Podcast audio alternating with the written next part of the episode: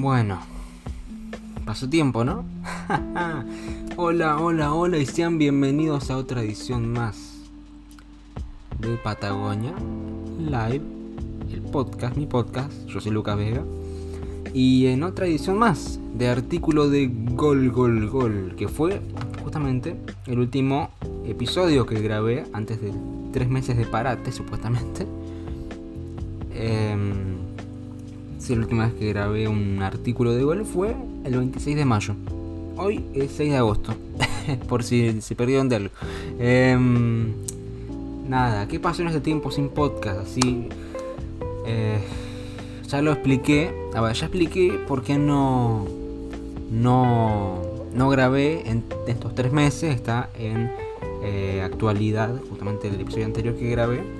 Esto lo estoy grabando después de eso, justo. Actualidad 4, eh, el episodio anterior. Y nada, en este, este episodio solamente quiero hablar de, de, deportes, que para eso estoy. Así que, nada. Eh, ¿Qué pasó en este tiempo sin artículo de gol? ¿Qué pasó en este tiempo sin podcast prácticamente? Bueno, deportes, la Euro. ¿Qué torneo precioso que fue la Eurocopa que está cubierto todo en mi blog que es eh, Patagonia, eh, Fresh Patagonia. Así que está todo ahí si lo quieren ver, coberturas. Para que lo busco, ahí está. Vamos a hablar de la Euro ya que estamos y tantas buenas, tantos buenos recuerdos me dan. Eh, ok, eh, vamos a hacer grupos, ya vamos a hablar por grupos. Italia Gales, Suiza, Turquía. Acá Italia terminó el líder de grupo, obviamente. Eh, ¿Sabes qué? Vamos a hablar equipo por equipo y vamos a ir por grupos, así que ya está. Así de abajo para arriba. Grupo A, eh, Turquía. Vamos a empezar con Turquía. Flojo. Yo pensando que Turquía iba a estar más o menos bien, bien arriba. Con juveniles, con mezcla, con experiencia, con eh, Gilmas como referencia en la delantera, pero no pasó nada. Perdieron los tres partidos. Perdieron. Por goleada contra Suiza contra Italia y no les fue bien. Así de simple. Eh, después Suiza, que fue un torneo muy bueno. Muy bueno. La pelearon en fase de grupos. Le ganaron a Turquía al final. Eh, en octavos le ganaron a Francia para, en para mí. En, en, para mí. El partido del torneo. Como fue con Francia-Suiza. Un partidazo. Justo ese día se jugó Croacia-España. Así que una fecha hermosa. Eh, después perdieron justamente contra España por penales. Y ahí terminó el sueño. Que pasaron a cuartos de final. Después de su mundial en el 54 en el 54.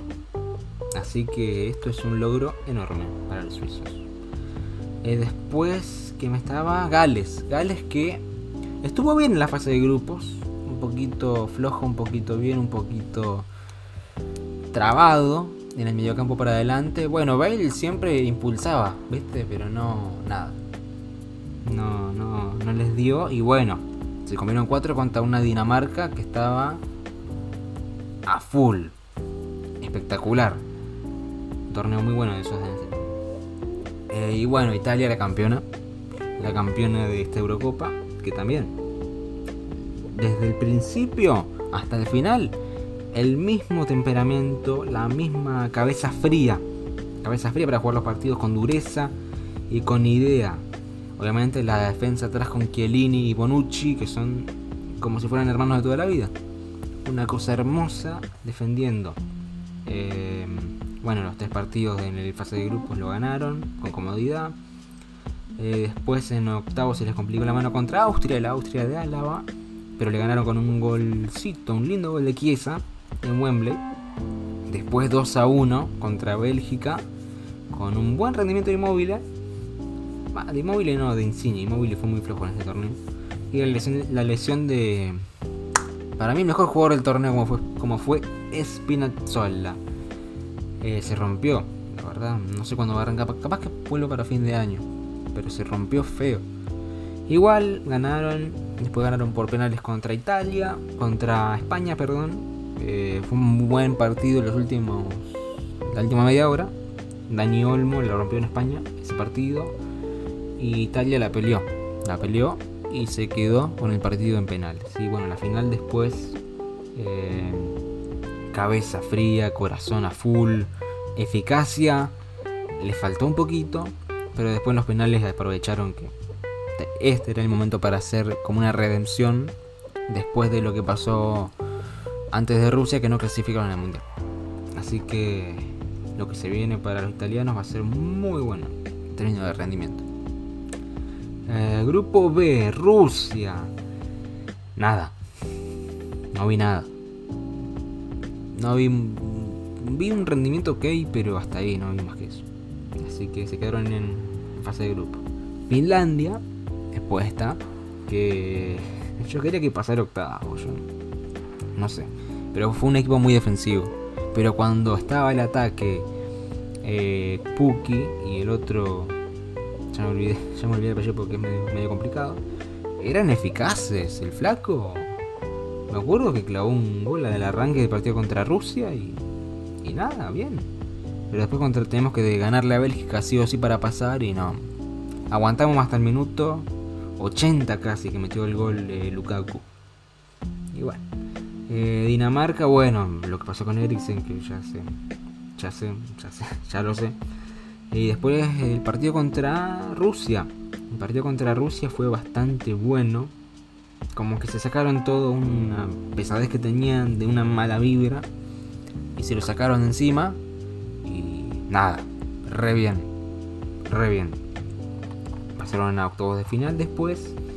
Eh, clavaron 4 a Gales, que Gales estaba muy mal, muy mal rendimiento. Eh, después le ganaron a República Checa 2 a 1 en un partido peleado, trabado, pero le pudieron ganar con, con eficacia en, en, los goles. Y después la semifinal contra Inglaterra en Wembley, que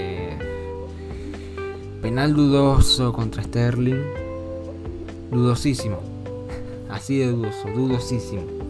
Para mí no fue. Pero bueno. 2 eh, a 1 terminó ese partido y terminó ese, esas semifinales para Dinamarca. Pero muy buen torneo en general. Eh, ¿Qué más? ¿Qué más? ¿Qué más? Grupo C.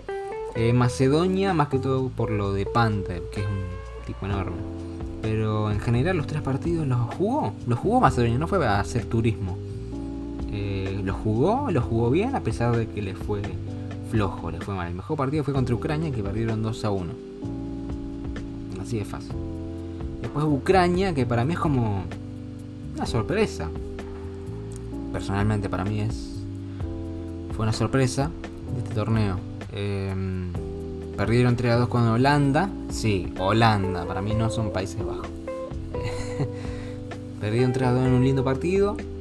Después le ganaron a Macedonia justamente 2 a 1 y después perdieron contra Austria 1 a 0, pero clasificaron como los mejores, uno de los mejores terceros. Después en octavos le ganaron a Suecia, que yo pensaba que pasaba Suecia caminando, pero no, nada de eso. 2 a 1 con un gol en el minuto 120. No me acuerdo de quién. Pero lo hizo 2 a 1 al equipo de Sheva.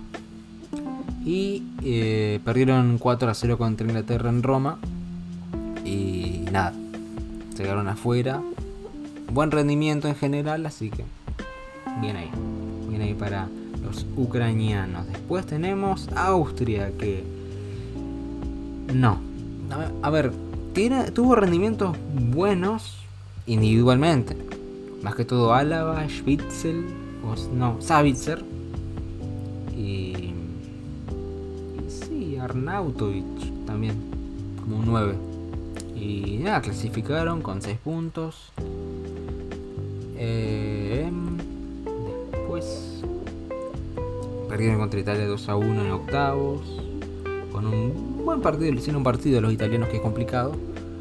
Y nada, quedaron afuera de los, del torneo con un lince, un brillito de buen rendimiento. Y después Holanda, Holanda, o Países Bajos, como le quiera decir. Em, bueno, ganó los tres partidos caminando. Eh, En el primer partido se le complicó contra Ucrania, pero le hicieron bien. Así que cero problema ahí. Eh, después en octavos contra República Checa. Eh, nada. Cosas que pasan. Cosas que pasan. Eh, perdieron allá en Hungría, en Epuja Sarina. Y nada, hay que ver qué, qué les depara esta selección holandesa más adelante. Más que todo el año que viene. Así que, no sé, tienen que cambiar varias cosas. Ahora está Bangal como técnico de la selección holandesa. Hay que ver cómo les va con ese tipo, ¿no? Bueno, grupo de Escocia.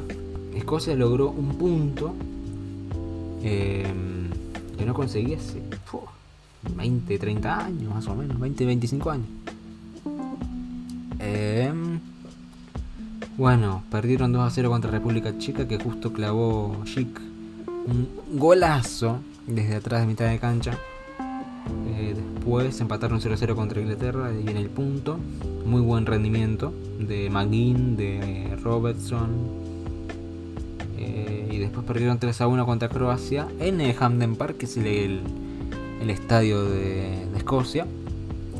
Y nada, se quedaron afuera eh, y la pueden pelear en las eliminatorias de camino a Qatar, pero no creo que se fijen personalmente. Después Croacia, que lo, único, lo último que había hecho, sacando la Nations League, eh, bueno, final de finalista de, la Copa del Mundo, ¿no? Así que, bueno, perdió contra Inglaterra de local 1 a 0 con un gol de Sterling. Eh, después empató con, con República Checa 1 a 1 y después le ganó 3 a 1 a Escocia cómodo con un Modric muy bueno. Muy bueno Modric en ese partido porque después partido contra España eh, fue un partido, ya sé, fue un partidazo, pero Caleta Carr, que es un defensor horrible, es horrible. Así que quedaron afuera 5 a 3, salió el partido del viernes. El partido del viernes, partido de octavos. Y quedaron afuera. Así de, así de simple. Eh, y después Inglaterra, que como que revivó a, la, a los hinchas para que alienten por su selección. Ganando la Croacia, empatando con Escocia, dejando una imagen medio dudosa. Eh, y ganándole a República Checa. Un partido que le sacaron, le sacaron el gol de entrada, así que después lo pudieron manejar bien. Después en octavos, Inglaterra, Inglaterra contra Alemania, 2 a 0, para mí mejor partido que jugó Inglaterra. El mejor partido. No solo por el resultado, sino por, por cómo jugaron. A ver, Luke Shaw para mí es un top 3 de lo que jugaron en, Eurocopa en general. Un caño es. Un caño. Eh, después 4 a 0 contra Ucrania, cómodo. Hasta Maguire metió un gol ese día. Eh, y después el 2 a 1 contra Dinamarca que, bueno, los penales se cobran o no se cobran, simple. Después lo podéis discutir, podéis ir al bar, pero, pero, una imagen que no se puede borrar así de fácil. Y después la final contra Italia, que la jugaron bien, pero le faltó algo. Y después los penales, bueno, Asaka, Sancho y Rashford los crucificaron por errar penales. Pero tienen que saber que esos, esos tres chicos son chicos. Tienen 20, 22 años. Y para el mundial que viene, es el año que viene, el año que viene es el mundial, eh, les va a ir bien. Yo sé que les va a ir bien. Y después los hinchas se van a poner de rodillas contra ellos. Simple. Eh, anteúltimo grupo, Polonia la peleó el último partido contra Suecia, pero Lewandowski solo no te, hace, no te puede salvar un partido. A ver, te hizo la pata contra España sacando un punto. Y ahí listo. Pero no, tenés que cambiar el esquema. Que no todo lo puede hacer un jugador. Simple. Eh, y ahí quedó, quedó cuarto. Después Eslovaquia, que le ganó a Polonia, bien. Eh, 2 a 1. Después perdió contra Suecia 1 a 0 y perdió contra España 5 a 0 de todo empezó con ese error del arquero Dubrovka que mal. No sé qué le pasó. La verdad que no sé qué le pasó en ese momento. Pero ahí llegó llegaron los bolsitos no ok em, no clasificó a la otra a los octavos porque no era uno de los mejores terceros. Después España, que al principio le había ido bastante mal, pero sacaba punto. Así que no, no se puede quejar mucho de eso. Y después, bueno, 5 a 0 contra Eslovaquia, bien. Y era necesario ganar de esa manera para sacar sacarle ideas a la gente. Que, oh, esta España no pasa, esta España, esta España es una mierda, esta España, esta España, nada que ver. Eh, después, bueno, el partido contra Croacia 5 a 3 lindo, lindo partido con un Morata que como que se desahogó, ¿no? Hacía falta que se desahogue un poquito Morata. Así que esa, por esa parte, bien, bien, bien. Eh, después eh, le ganaron a Suiza por penales también, partido peleado. No fueron más que los suizos, a pesar de que Dani Olmo tenía partidos muy buenos. Y en este caso no lo fue.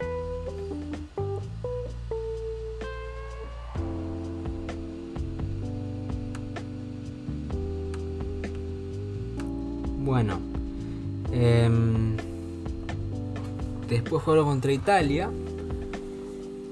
Que tuvieron un muy buen partido, pero los últimos 30 minutos, nada más que eso. Y. Y les fue así. 4 a 2 perdieron por penales. Morata erró el, su penal. Y los italianos pudieron pasar a la final, mientras que ellos se quedaron con un sabor medio agridulce porque el, algún que otro mal rendimiento al principio generó que se despiertan en el momento justo para que por lo menos lleguen lejos y llegaron a semifinales nada más y nada menos contra el que iba a ser el futuro campeón. Así que bien, está bien el equipo español. El tema es que tendrían que mejorar unas cosas, pero nada más que eso. Y después, el primero del grupo, el primero del grupo fue Suecia. Eh, sin Slatan, porque estaba lesionado. Pero con un Forsberg, este no será el nombre. Eh, espectacular. A mí me encantó cómo jugaba. El partido contra, contra España lo jugó bien. Suecia en general, con un Olsen atento. Después del partido contra Eslovaquia lo ganaron 1 a 0. Y después contra Polonia, partido peleado porque le, mostraron un poquito de pelea a los polacos, con Lewandowski obviamente como, como referencia principal. Pero... No, tiene una idea, tenía, tenía una idea clara de juego Suecia, así que pudieron ganar 3 a 2 con un gol de Forsberg en el 90. Así que estaban bien. Después octavos, cuando se pensaba que podían llegar bien cuartos o algo más. Em, se les vino la noche. 2 a 1 contra Ucrania. El gol fue en el minuto 120, así que más vena para los suecos y, nada. Así les fue. Y les puede ir bien en la clasificatoria a Qatar. No, no lo veo complicado eso. Así que hay que seguir impulsando las ideas que tenga el técnico. Y si Slatan quiere venir, que venga, pero ya hay una idea, ya hay un, un grupo armado para mí. Así que de camino a, al torneo, a las clasificatorias, no, sé si hay mucho que cambiar. Y a, ver, grupo F, el último grupo, el que supuestamente era el grupo de la muerte, ¿no? Eh, cuarto, justo, mirá. Cuarto, Hungría. Uno antes piensa Hungría, no. Equipazo. A mí me gustó muchísimo cómo jugó Hungría. Eh, sí, 0 a 3 contra Portugal, pero el primer gol llegó como a 8 minutos antes del final del partido. Jugaron re bien. Eh, por la mitad de la cancha, por los extremos desbordaban bien, hasta llegar a Salai, que era el 9. Y nada, la ponía adentro, sí o sí. Eh, después el segundo partido, el mejor partido por resultado. Acá 1-1 contra el campeón del mundo, Francia. Eh, le jugaron de igual a igual, tranquilamente y jugaron muy bien, muy bien armados a lo que quería proponer el otro equipo. Así que muy bien ahí. Y después el último partido, bueno, justo empate, ese empate medio amargo contra los alemanes, 2 eh, a 2, en Múnich justo, que el primer gol, el segundo gol, perdón, eh, fue de Schaffer y fue rapidito, se la picó a Neuer, porque se fue sacando del arco, sacando de la mitad de cancha, y 2 a 1. Y después, bueno, en el minuto, el minuto 84 llegó el gol de Goretzka. Eh, la verdad, muy. Muy chota la situación, pero. Pero muy buen torneo, muy buena imagen dejaron de camino a. ¿Por qué no a la Nations League para avanzar un poquito? Está en el grupo A, está en la zona A o algo así. Así que puede jugar ahí bien, de, muy buena manera. Eh, después Portugal que quedó tercero, mejor tercero. Medio, medio. A ver, tiene muy buenos jugadores aparte de Cristiano Ronaldo, como es Renato Sánchez, Oliveira. Todavía está bien Rui Patricio. Todavía puede rendir Pepe, pero hasta ahí tampoco tanto. Eh, bueno, 3 a 0 contra Hungría se les hizo difícil. La pudieron remontar antes de tiempo. Después perdieron 4-2 contra Alemania, que estaba muy fina. Una Alemania muy fina con un Gossens espectacular por las bandas. Eh, y después partido contra Francia, que por lo menos 2 a 2, que tuvo buenos rendimientos por la mitad de cancha, clasificando hasta el punto de llegar a octavos de final contra Bélgica, que fue como el partido de en papel, no después. Em, el partido del el grupo de los octavos. Pero terminaron perdiendo 1-0 después de un golazo del hermano de Hazard. Tordan Hazard. A ver, eh, le faltó una pimienta. Le faltó pimienta, le faltó sal, le faltaron un montón de cosas. Y tienen que cambiarla para llegar a un mundial. Que va a ser el último de Cristiano. Así que tienen que. Tienen que hacer algo para levantar un poco mejor el rendimiento. El segundo quedó Alemania. Que está en un proceso de, cambios, aparte del técnico Lo. Em, y nada, se mostró en el primer partido contra Francia, que perdieron 1 a 0, con un buen, muy buen rendimiento de, medio campo francés. Eh, después 1 a 1 contra. Ah, no, ganaron 4 a 2 contra Portugal con un buen rendimiento. Tenían que sacarse un poquito la espina de, de ese palito. Y después 2 a 2 contra Hungría que. rasguñando las paredes pasaron, ¿eh?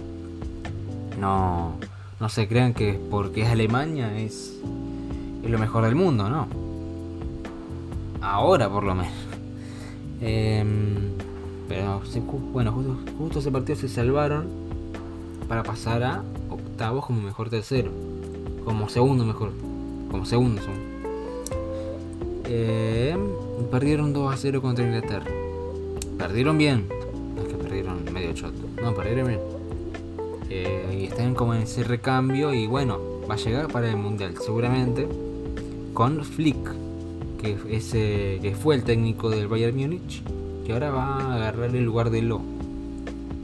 Así que hay que ver cómo les va y sí hay que tener cuidado con eso. Con esta Alemania, para mí, en lo que viene, sí, hay que tener cuidado. Después Francia, que tenía como el primero del grupo, a pesar de que no mostró como un rendimiento tal hasta otras fases. Em, bueno, 1-0 contra Alemania. Tranquilo, canté bien en el medio. Pogba esplendoroso en, la mitad de la cancha para adelante. Y Benzema sigue en ventaja. En ventaja como 9. Em, después 1-1 contra Hungría, que fue el partido más, más complicado para ellos selección que parecía floja como es Hungría.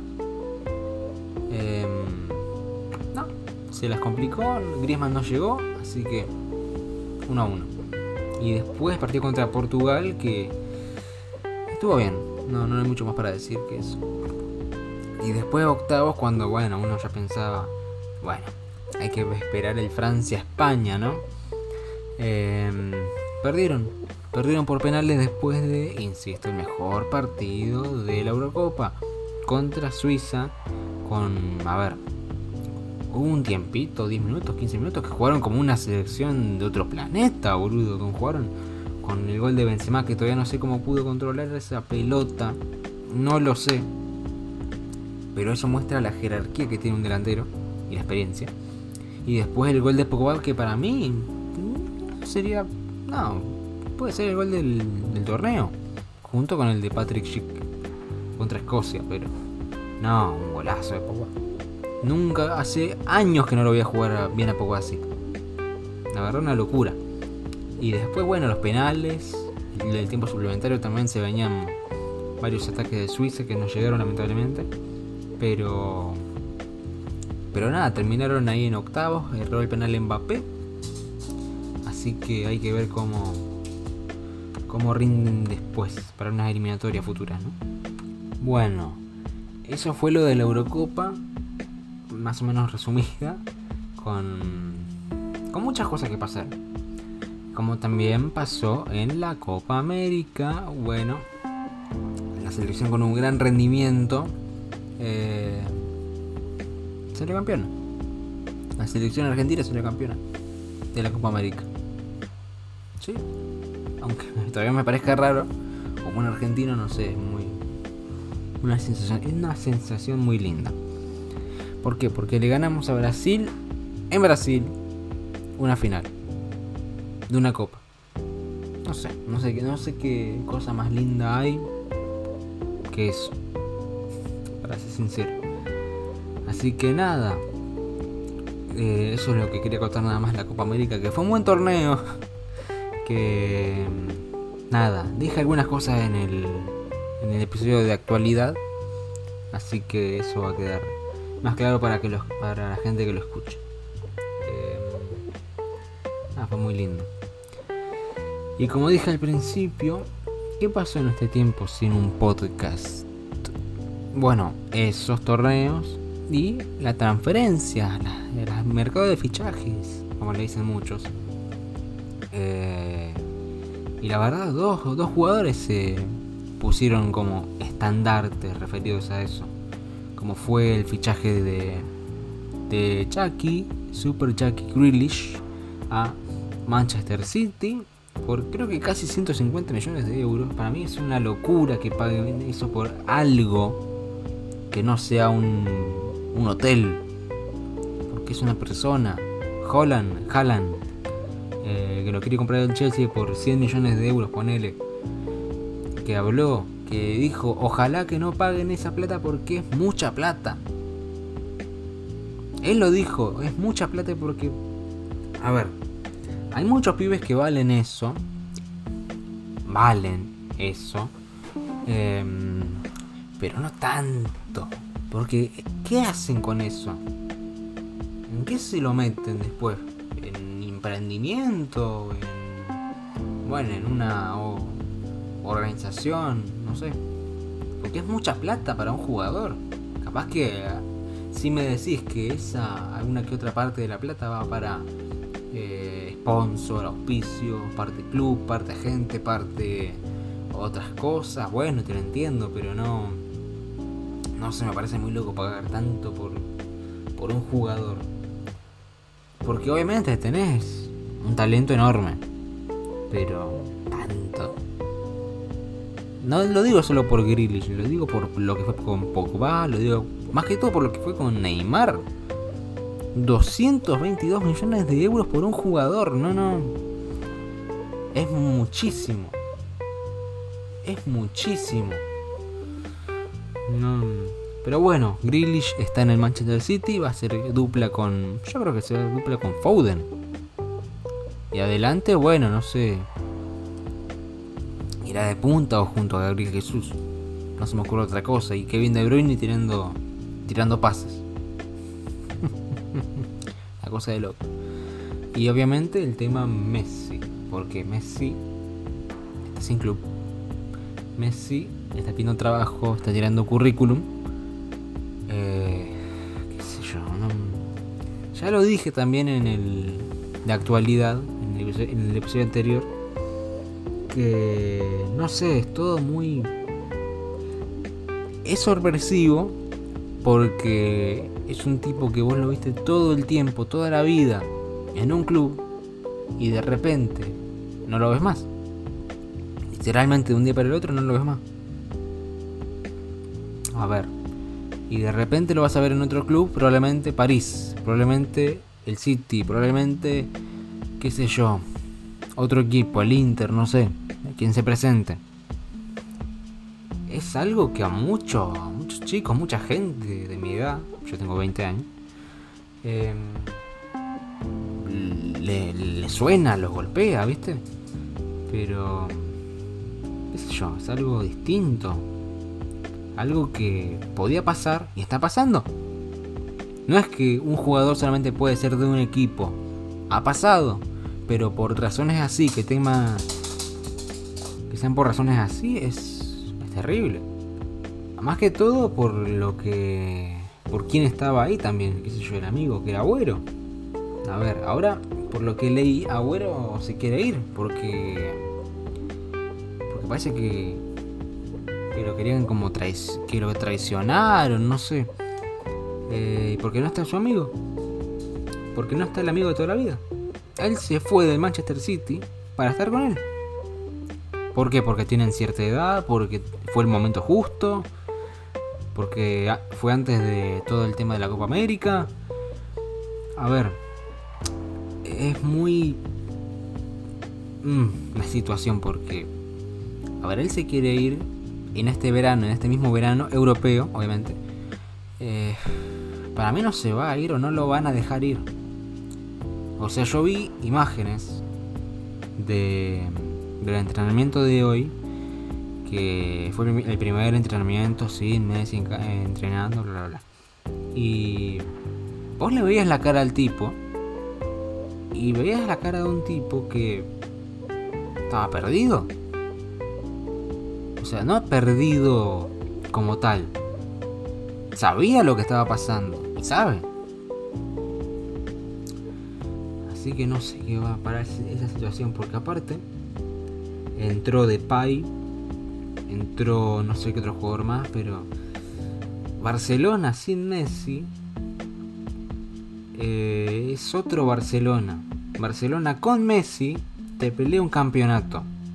Te pelea Champions League te pelea Copa del Rey, te gana Copa del Rey, te gana la, qué sé yo, un torneo falopa de esos que juegan a veces. Eh, Barcelona sin Messi, para mí es un equipo mitad de tabla. O Copa sí, obviamente. Va a llegar a este equipo, si no, este Barcelona, si no llega a clasificar una Copa, no me parecería raro. Si tiene jugadores de talla, pero no lo sé. Es todo muy confuso. Eh, por lo que leí, capaz que el PSG es la, idea más clara. Y si él llega a ir al PSG, eh, el PSG aparte que va a tener un... Probablemente el equipo más topetitud, más estancado de figuras, de nombres, desde los Galácticos del 2000 2003, no sé. Em, pero no sé, a veces uno se confunde y no sabe cómo reaccionar a estas situaciones, ¿no? Pero sea lo que sea, espero que a Leo le vaya bien. Espero que a Agüero se le arregle algo. Porque si se queda ahí, que le prometieron que iba a estar Leo al lado y de repente no está más al lado, y no porque por tema personal, sino por tema burocrático, ¿Cómo no lo va a enojar a él? ¿Cómo no lo va a enojar a él? Así que... Nada, espero que le vaya bien a Leo, espero que le vaya bien al Kun. Y esto es un garrón. Esto es un garrón enorme. A ver, bueno, salgamos del tema Messi a pasar a el radar del fútbol argentino, porque acá también pasaron cosas y pasaron cada cosa después de la Copa América, bueno, se reanudó el torneo. está Orsini de nuevo en Boca, que no, no me convencen. Después en River está Brian Romero, que es un 9 que sí me convence. Porque es un 9 de área justo y tiene mucha eficacia. Eh, volvió Lisandro López a Racing. Independiente está igual. Y San Lorenzo tiene a Montero de técnico y a Ortigosa que volvió de al club después de tanto tiempo. Es capitán y referente. Eh, bueno, lo que pasó en Libertadores eh, no se explica. Va, se explica. Para muchos fue arreglado, que el Bar, que Brasil, que la Conmebol, que Boca, que esto, que lo otro. A ver, los dos goles que se anularon en el partido de vuelta eh, fueron goles mal anulados. Eso no me quepa la menor duda. Em, después lo que pasó en Brasil justamente es es complicado porque es la primera vez que veo personalmente eh, que un equipo lo bombardeen de esa manera porque el bar a veces se pone quisquilloso en Sudamérica porque en Europa es así para que no te no te liquiden después. Em, que tardan, creo que fue cuántos, 7, 8 minutos para anular o habilitar un gol. Y al final se lo anularon, fueron a penales, patearon mal los penales los, los de Boca, pateó mal lamentablemente izquierdos. Hizo un buen partido. Y nada, pasó Mineiro, después lo que todos sabemos lo que pasó en el vestuario que tiraron matafuegos, vaya. Se cagaron a piñas con seguridad. Presidente del Mineiro tiró una botella para ahuyentar a los jugadores. Le tiraron gas pimienta. Rojo quiso tirar un matafuego, quiso cagar a trompada con seguridad. Cassini, que es un dirigente, también quiso cagar a piñas a, un, a los seguridades de ahí. Bermúdez, que no querían que lo baruleen. Todo lo que se venía hablando, lo que pasó, explotó en ese, en ese salón. Y por no sé si se habrán defendido de algo que le habrán dicho o actuado a su manera.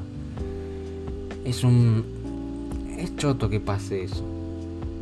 Pero no lo culpo. En fin, eh, en pocas palabras, eh, Boca quedó afuera de la Libertadores, igual que Vélez, que, quedó afuera con el Barcelona de Ecuador, que es un muy buen equipo no me parecería raro que, llegue, que llegue a semifinales por lo menos, depende cómo rinda, ahora en cuartos. Bueno, Racing quedó fuera contra San Paulo. No fue un buen rendimiento del equipo de Pizzi. Y después defensa. Que no. No le dio la nafta para llegar a, cuartos de final de, de la Copa Libertadores y quedó afuera contra él. Flamengo. Así que eso es. Eh, más entre todo Libertadores, Americana. River ahora contra el Mineiro va en la, esta semana. Ya el miércoles juega contra el Mineiro. Primero de local. Y después contra. Bueno, contra Mineiro allá en. En Brasil. Eh, y en la Sudamericana Central juega contra. ¿Contra quién juega Central? Está por acá a ver si no se me entiende la computadora ahora, contra el Bragantino de Brasil.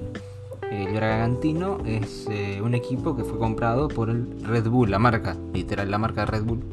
Así que le va bien, está en primera división brasileña y está jugando ya en cuartos de Copa Sudamericana, nada más y nada menos. Así que vamos a ver cómo sale eso en estos días, ¿no?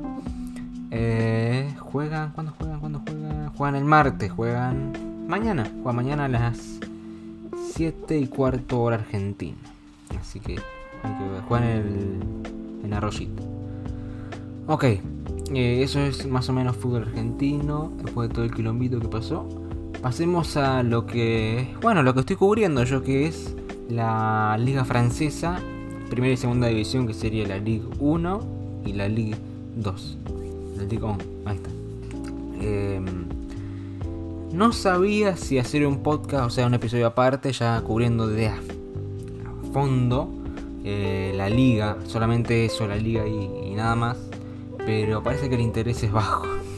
Así que capaz que si, si es verdad lo de Messi, capaz que sube un poco más, aparte del ingreso monetario.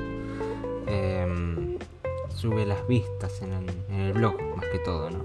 Estoy empujando para que se vea un poquito más. Eh, pero bueno, ya que estamos la Liga 1, ¿qué pasó en la Liga 1? Eh, bueno, arrancó esta, este pasado viernes con el partido entre el Mónaco y el Nantes.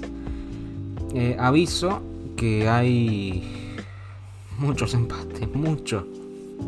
algunos zafables. Este es el más afable, Mónaco-Nantes. 1 a 1 en el estadio. ¿Cómo era? Acá está. Estadio Luis II. Y el árbitro era Antonio Gotti, es un.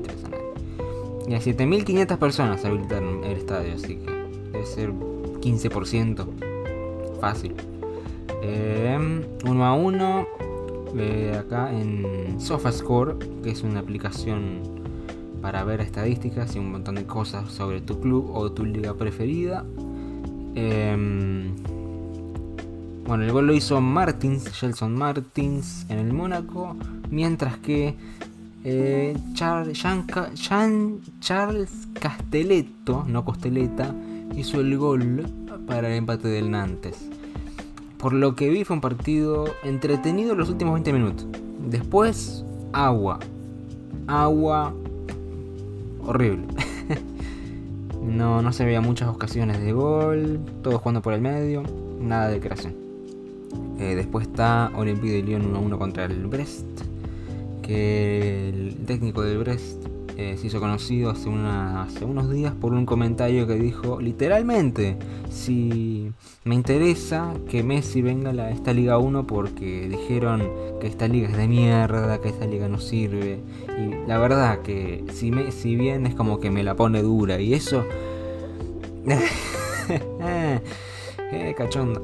Em, no sé, es un comentario que capaz que se, malinterpretó, pero quedó.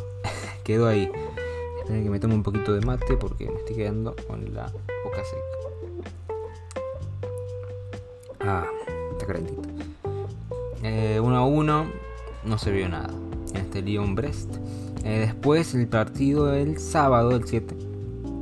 El Troyes, que viene de ascender de la Liga 2. No Sí, viene a ascender de la Liga 2.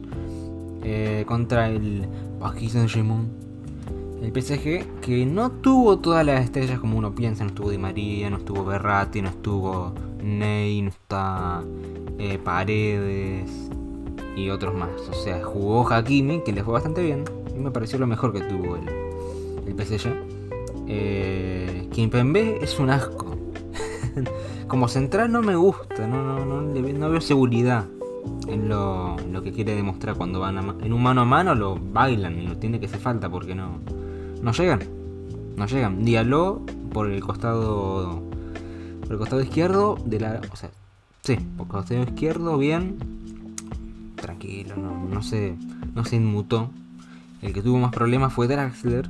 Eh, que no, no la agarró. La verdad que no. A Brander Herrera por el medio distribuyendo bien. Bastante bien. Y después de la delantera de. Bueno, Mbappé por los costados. Es un cohete, no es un descubrimiento científico, lo vieron todo. Y Cardi es 9-9. A ver, es 9 de área. No, no sale del, del área, literal, no sale del área del arquero cuando hay un contraataque. Como que se adelanta más. Y por, por lo tanto evita un poco el offside. No es como Guanchope, Guanchope Ávila, que. No, es. Es como si fuera un, una cosa de loco lo que hacía Guanchope. Todo el tiempo está en offside. Pero bueno, yo lo quiero, Guanchope. Eh, no se tendría que haber ido a Boca. Porque ahora está viejo y no, eh, después por el otro lado el Troa, muy bueno el rendimiento de este equipo de segunda división. O sea que viene de la segunda división como campeón. Nada más y nada menos con Hasham, que es un defensor que hizo algo justo de cabeza. Los primeros 15 minutos del Troa muy buenos. Pero después como que se le complicó, le metieron dos goles en 5 minutos y listo. Les cambió la cabeza. Pero bien, muy buen rendimiento. Tardiu, el 10, muy bueno. Y así, mm, todos muy buenos rendimientos. Eh, después otro empate, 1 a 1 el Stade de Rennes contra el Lens. Eh, en el Rennes, no sé, creo que no. No, ah, sí jugó Camavinga. Camavinga que fue contactado por equipos de la Premier League eh, Inglaterra, pero parece que no se va a mover de ahí. A menos que, ¡pum! Listo. En agosto lo liquiden para algún equipo. Es bueno, es bueno. Acá un empate que no es empate, porque el Angers ganó de visitante 2 a 0 contra el Racing de Estrasburgo. Em, los goles fueron de Ismael Traoré, que es el capitán defensor central, y el suplente, si no me extraña, no me extrañaría, te digo, eh, Stefan Baoken, Baoken, el 19 que vino de suplente. Eh, y sí, una victoria justa para Ranger que estuvo bien de rendimiento, bien el ataque. Eh, y el Racing de Estrasburgo, el Racing de Estrasburgo tiene que mejorar en, en, su defensiva más que todo. Parecían flanes por el momento. Eh, después otra victoria del Clermont, que es otro equipo de, la que ascendió de la Liga 2. 2 a 0 contra un Bordeaux que lo veo muy flojo. Literal, lo vi un poco y flojísimo. O sea, no voy a decir defensas de la MLS, porque esa, la MLS a mí no me gusta porque es, es confuso y es complicado y a veces me estresa. Viendo el partido me di cuenta que todavía juegan dos jugadores que yo veía cuando era chiquito, que era Benoit Costil, que es el arquero, lo mejor que tuvo el Bordeaux, la verdad, y Koscielny, el ex Arsenal y ex selección en el Mundial de Sudáfrica, justo ese Mundial. Em, que sí, no, la verdad que muy flojo lo, de, lo del Bordeaux. Muy flojo. Y después del otro lado del Clermont, promesas. Promesas de buenos rendimientos en el torneo, como el arquero de Smash, figura para mí el arquero de la fecha. Eh, dos Souk por los extremos, clave, clave, clave para hacer el desborde. Y Bayo, que era el delantero que, bueno, sí, se lesionó en el momento clave, pero igual es bueno, es bueno el flaco. Así que buena victoria para el Clermont. Después otro empate entre el Saint Etienne y el Lorient. Eh, nada, nada. O sea, un gol de penal de Carri que no sé si fue penal. Eh, eh, y después un gol de Goff. Un gol de Goff. Pero no, no me gusta. 1 a 1. Empate para cada uno. Un punto para cada uno, perdón. Acá hay un 0 a 0. Es peor. Es peor. es peor. Entre el Nisa y el Stade de Rams. Reims. A veces se me confunden las pronunciaciones. Pero bueno, también debutó Justin Kluivert. El hijo de Patrick Kluivert. Eh, un gran delantero. En Países Bajos se le dice ahora, no sé. Confuso. Pero para un equipo que tiene a Dante de, capitán, eh, Dante defensor brasilero, es... Mm, no, a mí no me quedó gustando. Y está de técnico el hombre que se lo sacó campeón a Lille, que es Christophe Gaultier. Em, nada, hay que ver cómo le va con el Niza. Y ahí me avivé que todavía está el chino Benítez, Walter Benítez, es arquero de Quilmes acá en Argentina en el Niza, que ya está hace un par de años y se ve que le va bien. Por él. Después en el Reims, un equipo estándar. No, no se puede decir mucho. Mm, no, la verdad que no. 0 a 0, punto para cada uno. Y acá el Mets contra el Lille 3 a 3 para mí.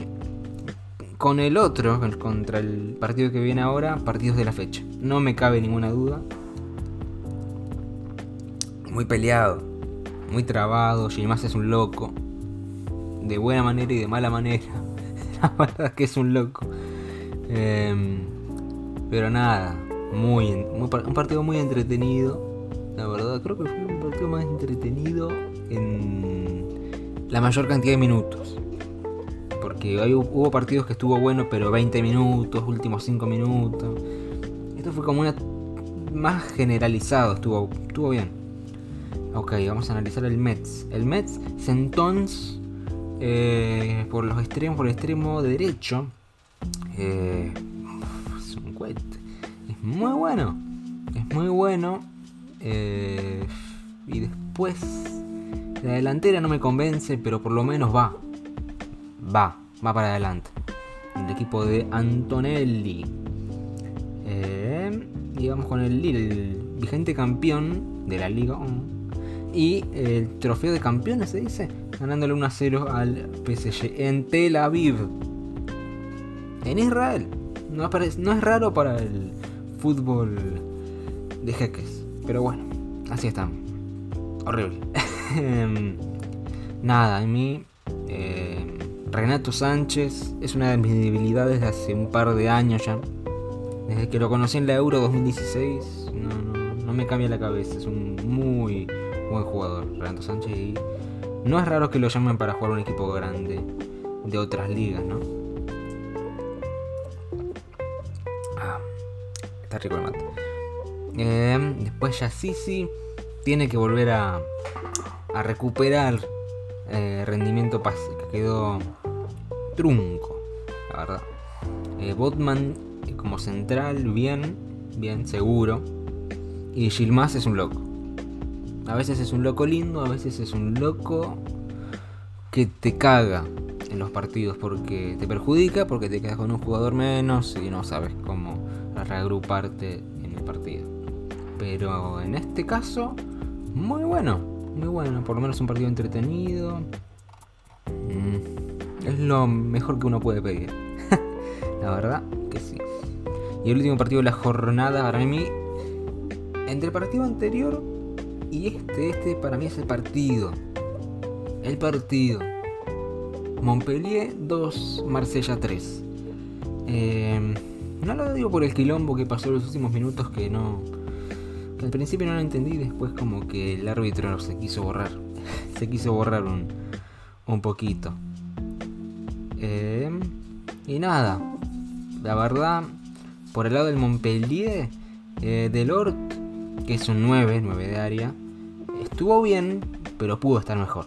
La verdad que lo mejor que tuvo Montpellier en general es la borde, que estaba por el borde derecho, que lo, lo dejó de cama a veces a, a Papá Guille y a Saliva también. Pero nada, muy, muy entretenido la verdad. Eh, tiene que mejorar la defensa, eso sí. Los centrales son medio flojos. No, no te aseguran no te dan esa seguridad para eh, aguantártela y, esperar un contraataque o, que la saquen de una. Van a estar con medio un poco de delay, pero cuesta. Mientras que el Marsella de ah, San Paoli, em, bien, tienen un plantel en general que puede darle un poquito de batalla arriba, ¿no? Al PSG. Más si llega a venir. Eh, eh, la bestia como es Leo, no, no sé, es complicado. Eh, bueno, Mandanda sigue atajando y las que le van es complicado. O sea, tiene momentos de. Todavía tiene momentos de esplendor. Todavía tiene buenas tapadas. Pero no. No sé. Mientras sigue ahí. no, se van a mover de ahí. Eh, Valerdi, el ex Boca, que jugó en Boca, ¿cuánto? 10 partidos. Menos. muy bueno. Muy bueno tuvo buena, buenas marcajes uno a uno, o sea, uno a uno contra, contra el jugador y sólido, sólido, buena defensa. Después el Juan Pérez, Pérez con ese, eh, bien, un poquito rústico, pero bueno, ahí está. Después eh, por el, los, los extremos que tiene el Marsella son buenísimos. Como es Under por el extremo derecho, que te hace el desborde, la bongola de parte y Conrad de la Fuente. Un jugador que yo veo que en este torneo para mí le va a ir bien. ¿eh? Si mantiene el nivel le va a ir bien. Totalmente. Gendosi, Gendosi, que viene del Arsenal, eh, tiene que pelear. ¿eh? Tiene. Un punto. Sub y baja. Viene y va, de alguna manera. Eh, y Payet, adelante, es un jugador re desequilibrante. Recontra. O sea, a mí me gustaba cuando estaba jugando en el West Ham, creo que estaba. Y las clavaba todas. Clavó un gol de tiro libre. Igual complicidad de la defensa, aunque sea un detalle mínimo. Eh, pero te sigue siendo desequilibrante. Y la verdad que totalmente meritorio el 3 a 2. Tres puntitos para el equipo del el señor Eh, la próxima fecha arranca el 13 con Lorient y Mónaco. Así que van a buscar por lo menos tres puntitos después de empates para cada equipo. ¿Quién, consiguió las victorias en esta fecha? Primera fecha. El PSG, obviamente, el Marsella, el Clermont y el Angers. Así que esta no te dice nada igual. Primera fecha, se están reagrupando. Ponele que a la sexta, séptima, ahí ya empieza a acomodarse la cosa. Pero mientras, ya es tiempo de, de agrupar los tantos. Ahora vamos a la liga que está abajo, un escalón abajo, como es la Liga 2. Que ya está en la fecha 3. Eh, falta un partido justo. Eh, ¿Dónde estamos? Acá estamos. Ok. Em, por lo menos hay más goles. Por lo menos hay goles. ¿Y qué goles, eh? ¿Qué goles? A ver, ¿dónde estamos? ¿Cómo seguimos? ¿Dónde vamos? El 2. No, tengo que agruparme. Fecha 3, fecha 3. Estoy perdiendo las fechas. Acá estamos. Ok, Caen contra el Soyo. 2 a 1 ganó el Soyo en el minuto 92 con gol de Virginius. De asistencia de Weisbach. Weisbeck. Un jugador constante en estas tres fechas. Contra un Caen que estaba sólido. Con un Mendy que estaba con el arco abierto pero en esta fecha no rindió como tenía que rendir. El que sigue constante en el cadena es el arquero Ryou, Remy Ryou, o Remy Ryou, no sé. Em, que está constante, tapa todo. En algunas se le escapará y bueno, se le escapó en esta. Pero, nada.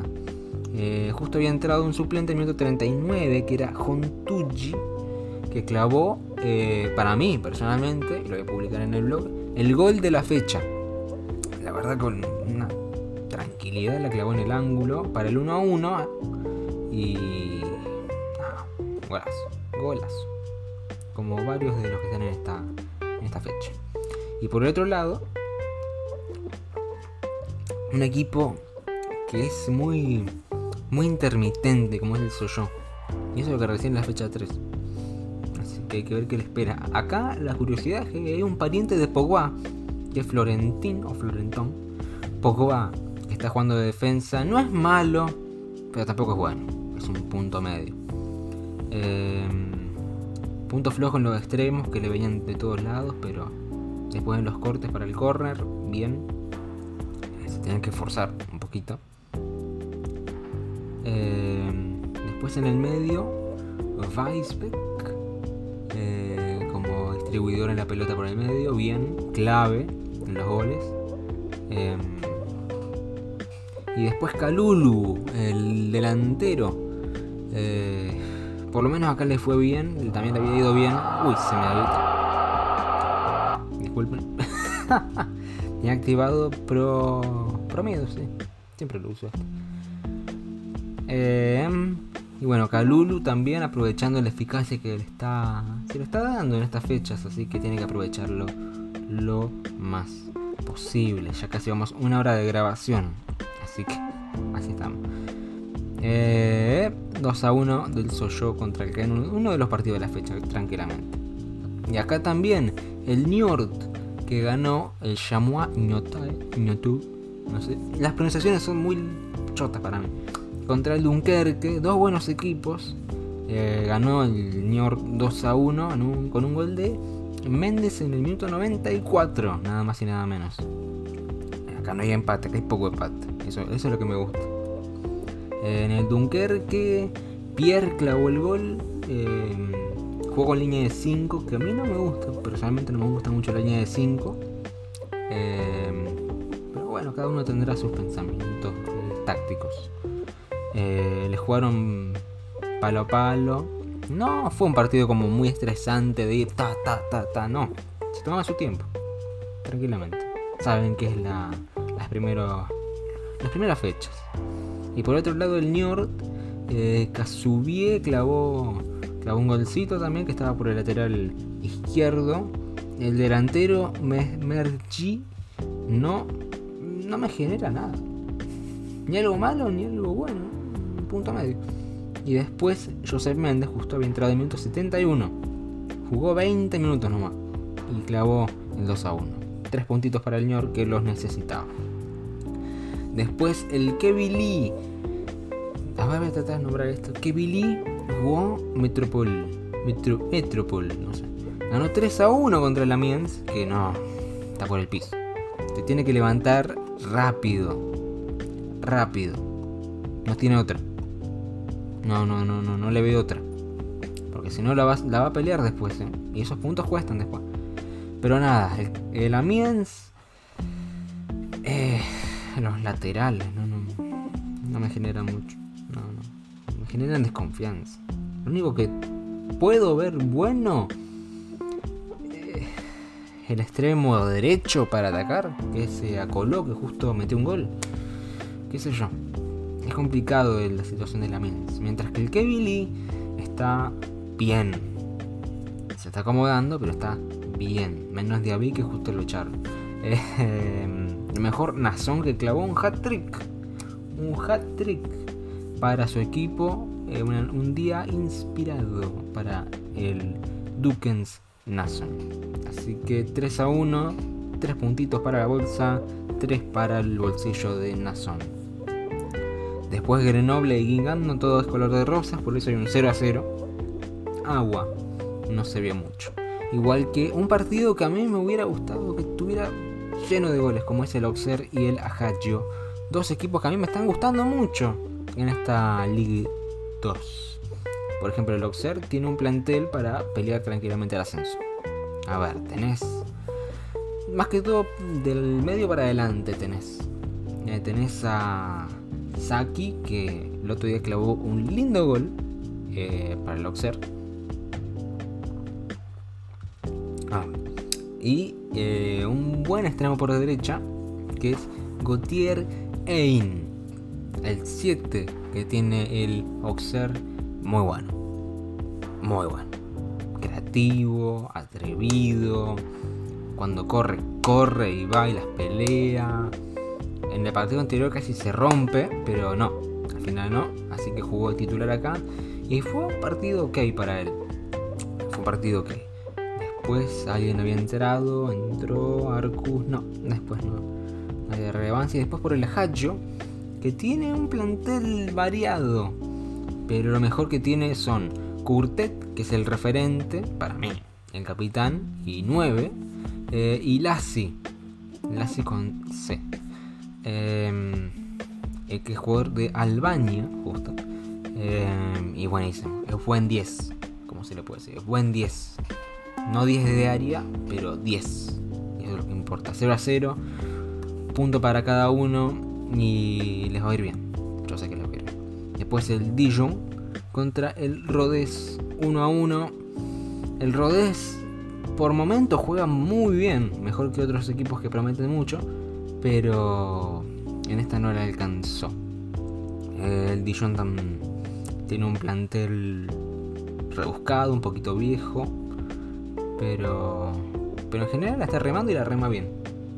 Así que, claro, está el hijo o pariente, ya, no sé si son hijos o no son. Decidan que es Enzo Sidan el 5, que está en el Rhodes. 6.4 en en el stats de esta partida. 1 a 1, punto para cada uno. El Dijon tiene que levantar cabeza rápido. Eh, después, Le Abre o Le Havre perdió 2 a 1 contra el Paris FC. Sí, la filial del Paris Saint Germain. La plata vuela cuando uno quiere. Eh, a ver, estaba acá. Los goles, goles de Gakpa, que la fecha pasada le fue re bien. Eh, creo que clavó un doblete. Eh, empató Cornet. Y después en 163 al toque. Laura. Gaetán Laura después de un pase de Guila Bogui, que es uno de los asistidores de, del torneo. Así que un buen 2 a 1 para, para la filial parisina. Eh, Leap tiene un buen plantel, tiene a Cornete, como dije antes, que hizo un gol, tiene a Bonet, que es el capitán, tiene a Boutaib, que le fue bien la pasada fecha. Eh, la pelea, mientras que el París tiene, justo puso un 4-3-3 acá, y la, el tridente justo es Gakpa por el extremo derecho, y la Bogui por el extremo izquierdo, y Laura de punta. Y le fue bien, 2 a 1, 3 puntitos. Creo que es el único líder. Eh, único líder, único líder el país. Así que 3, 9 de 9. Muy bien. Eh, después el NIMS, que está ahí arriba también. 3 a 0 contra el Valenciennes. Que, a ver, la pasada fecha empató 1 a 1 con un golazo. Un golazo que metió Robail. Pero en esta no le alcanzó para nada. Tuvo un flojo rendimiento en general. El arquero no agarró una, no tuvo suerte. Y se comieron tres pepitas los chicos de Gegan, que es el técnico. Eh, ben Raúl, que todavía sigue jugando constantemente bien, clavó un lindo gol acá también. Omerson de punta, jugaron con un 4-1-4-1 y le fue bien, le fue bien. Y acá una curiosidad, está jugando Cubas, Andrés Cubas, el que, juega, el que juega en Boca. Yo no me acordaba que Cubas estaba en París, o sea, en un equipo de, Francia. No sé, no sabía nada y ahí está. Ahí está Cubitas. Y el último partido de la fecha, el Pau FC, eh, justo se me actualizó la página, perdió 1 a 0 contra a ver, es un equipo muy parejo, muy bueno, como es el Toulouse. El Toulouse tranquilamente es top 3, si sigue así. Eh, constancia, buena distribución de pelota y definición cuando es necesario. El Pau no les fue bien en este partido, aunque tuvieron a un buen Lobri que estaba más o menos por el medio distribuyendo para adelante, no pudo hacer mucho más que eso. Y por el Toulouse, eh, a ver, tienen a un buen eh, defensor como es Rualt. Ruault, no sé cómo pronunciarlo bien eso. Eh, que es sólido en defensa, sólido, buenísimo. Después tienen a De Jaegere, que es el capitán, que metió una pepita justo. Y Branden, Branco Bomen, que a mí me gusta mucho cómo juega este mediocampista. Es bueno, tiene una visión clara de, de la cancha y es buenísimo eso. Y después el delantero Healy, creo que es escocés, no estoy seguro. Eh, que en esta no le fue muy bien como en otros partidos, pero sigue siendo constante y, bueno para el equipo. Así que tres puntitos para más para Toulouse. Y así terminaba la tercera fecha. La, cuarta. Sí, la cuarta. Ah, no. La fecha termina. La fecha 3 termina con el Bastia Nancy. Que juegan en dos días. El Bastia quedó un partido por eh, tuvo nueve casos de COVID en el plantel, así que tuvo que estirar un poquito para eh, armar un equipo, de alguna manera. Y la próxima fecha eh, arranca justamente con el Bastilla de vuelta contra el equipo para mí más sólido que es el Toulouse. No sé cómo se las arreglarán para jugar dos partidos en tres días o cuatro días. Tendrán, no creo que tengan mucho plantel tampoco, así que difícil, difícil. Bueno, la tabla, París FC con 9 puntos, único puntero. El Toulouse, el Nimes y el Auxerre están con 7 y los pueden alcanzar. Eh, después abajo, Amiens y Nancy que no levantan. El Nancy puede levantar ahora contra el Bastia. Eh, tienen que hacer algo, si no, los van a comer vivos más adelante. Y nada, esa es una breve revisión de la Liga 2 y Liga 1 francesas. También voy a cubrir la Serie A y la Serie B, la Lega B italiana, cuando arranquen. Creo que arrancan en dos semanas. Eh, y va a estar bueno. Va a estar buenísimo eso. Eh, también están las otras ligas como la inglesa, la, eh, la española que también arrancan. torneo, Supercopa. Juega el Villarreal contra el Chelsea por la Supercopa de Europa. Arranca Champions. Hay eliminatorias también sudamericanas, europeas, la Nations League. Hay un montón todavía. Este año es muy, muy activo deportivamente, más en el mundo de fútbol, porque bueno, el año pasado eh, se paró todo por temas de COVID. Así que está todo junto ahora en una bolsa. Ya pasó Copa América, Eurocopa, Juego Olímpico. Y lo que viene va a ser igual o mejor que lo que pasó. Ok. ¿Qué viene ahora? Eh, iba a hablar un poquito de Juegos Olímpicos. No sé si hay mucho para detallar en términos argentinos, porque bueno, en fútbol eh, pasa lo mismo que pasó en los últimos años, como es que no hay una... No hay un equipo fijo, y no lo va a haber.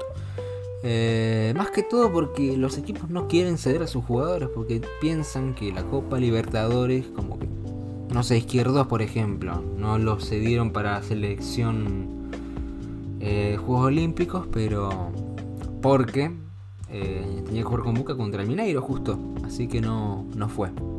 Así que atajó Jeremías Ledesma, estaba Pepo de la Vega, estaba Gaich, estaba... no me acuerdo, otros jugadores más. Estaba Teo, va, Almada no jugó. Estuvo todo el tiempo en el banco. Semejante jugador y lo dejan ahí. Em, después volei, para mí lo mejor, lo que más me gustó, aparte de los comentarios de, de Montesano y Conte, eh, relatores argentinos con el punto, punto, punto, punto. Y eran las 7 de la mañana y estaba el nene, el nene, el nene, el nene. Y yo estaba gritando igual que ellos, porque la verdad es que el sentimiento se siente a cualquier hora, en cualquier momento. Hermoso, hermoso. Eh, y merecido la medalla, totalmente. Después el Rugby de Seven, que también ganó la medalla de bronce. Em, también bien por ellos. No sé cuánto tiempo es de juego. yo sé que sí de vuelta, pero no sé cuánto tiempo literal es de juego. Así que bien por ellos otra medalla. Después el hockey femenino con las leonas. Que pasan las camadas y siguen sacando logros. Es una cosa hermosa lo que hacen. eso es proceso. Progreso con un proyecto. Que acá los proyectos no se valoran mucho. Para, para ser honesto, no se valora mucho. Como se tendría que valorar. Pero bueno, así estamos. Eh, después el medallero, yo sé que ganó Estados Unidos contra China y nada, lo que lo, que hacen los, los yankees en deportes que no ve nadie, no sé. Eh, waterpolo, por ejemplo gimnasia artística o alterofilia, van, eso en Estados Unidos, pero en general otro, otros países que son relativamente más chiquitos pero más grandes en esos deportes. Em, es una locura lo, que hace. Y bueno, a mí me gusta que hayan deportes en, territorio asiático. Obviamente la cagada es la hora, acá. Pero si tuviera otro país sería distinto. Así que nada, em, creo que esto se está haciendo muy largo, así que vamos a terminar el, episodio por hoy de reencuentro, porque esto es un reencuentro y no es un hasta luego, ni nos vemos ni nada de eso. Vamos a volver con alguna sección o algo que haya pasado, probablemente más lo de lo de Messi. Pobre tipo. Em, ojalá que lo vaya bien donde esté, porque se lo merece. Eh, más que todo con un mundial a la vuelta de la esquina, aunque no parezca. Bueno, para completar mis redes sociales, arroba eh, en Instagram para ver actualizaciones del blog y de este podcast, nuevos episodios también. Pueden escuchar esto en Spotify, si no lo están escuchando en Spotify obviamente. Está en Google Podcast y en Apple Podcast. Futuro a estar en SoundCloud o en otras plataformas donde se escucha y más eh, contenido de audio. Em, Después el blog Fresh Patagonia, donde escribo, hablo, me desahogo, como estoy haciendo en este preciso momento, hablando de lo que más me gusta que es el deporte. Así que después de eso, nada. Así que esto es todo por hoy, em, por este episodio. Y nos vemos en la próxima. Yo soy Lucas Vega y esto ha sido otra edición de Artículo de Gol en Patagonia Live. Chau, chau.